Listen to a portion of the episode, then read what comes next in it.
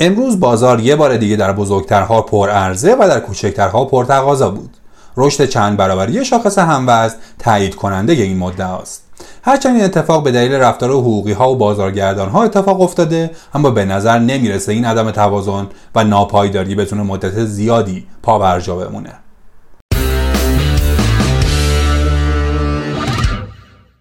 153 ومین قسمت پادکست بورس پلاس رو تو روز چهارشنبه سوم دی ماه 99 میشنوید. ما تو این پادکست اتفاقات روزانه بازار سرمایه ایران رو بررسی می‌کنیم. شاخص کل امروز با افزایش بسیار کمی همراه بود و به رقم 1 میلیون 447 هزار واحدی رسید. فارس و فولاد و شستا بیشترین تاثیر منفی بر شاخص رو اعمال کردند و کگل و فولاش هم بیشترین تاثیر مثبت رو داشتند. ارزش معاملات خرد با کاهش 3 درصدی نسبت به روز قبل در محدوده 15 هزار میلیارد تومان قرار گرفت. امروز حقیقی ها حدود 365 میلیارد تومان نقدینگی به بازار تزریق کردند و نرخ دلار و سکه هم نسبت به روز قبل با افزایشی بسیار کم به ترتیب در محدوده 25900 تومان و 11 میلیون 900 هزار تومان قرار گرفتند. نمادهای کوچک توانایی جذب نقدینگی سنگین در بازار رو ندارن و با رشد روزافزون اونها ریسک سرمایه گذاری در اونها هم افزایش پیدا می‌کنه. این روزها شاید انتشار گزارشات ماهانه نسبتا مناسبی از شرکت ها هم هستیم. امروز ملی مس رکورد فروش خودش رو شکست. گزارشات نه ماهه هم می‌تونه سورپرایز دیگه برای سرمایه گذاران به همراه داشته باشه.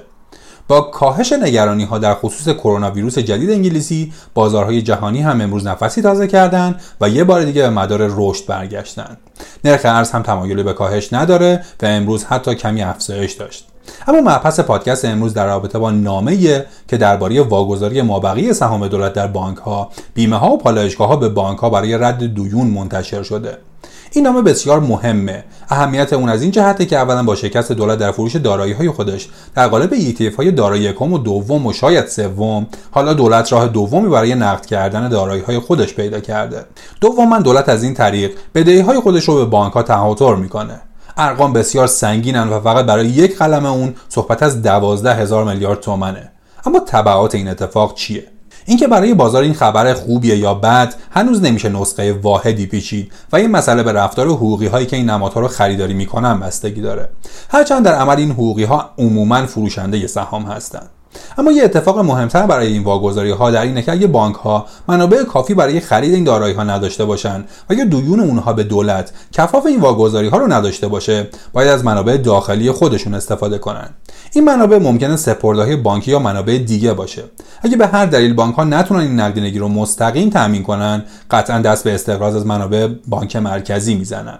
بنابراین بانک ها به طور غیر مستقیم یه بار دیگه خالق نقدینگی و رشد دهنده پایه پولی میشن که میشه تورم تازه‌ای رو در اقتصاد باعث شد. البته هرچند این نوع تورم ها به ضرر جامعه هستند اما همواره بورس تهران تاثیر مستقیمی از این تورم ها گرفته.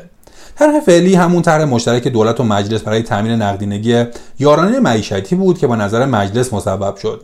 بارها در همین پادکست بحث کردیم که موضوع بدهی دولت به بانک ها بدهی بانک ها به دولت و کسری بودجه دولت عامل اساسی و اصلی تورم در اقتصاده و تا زمانی که این موضوع ها حل فصل نشه نمیشه به هدف گذاری تورمی 22 درصدی مد نظر بانک مرکزی دست پیدا کرد. اخیرا مبلغ این بدهی ها بیش از 700 هزار میلیارد تومن برآورد شده.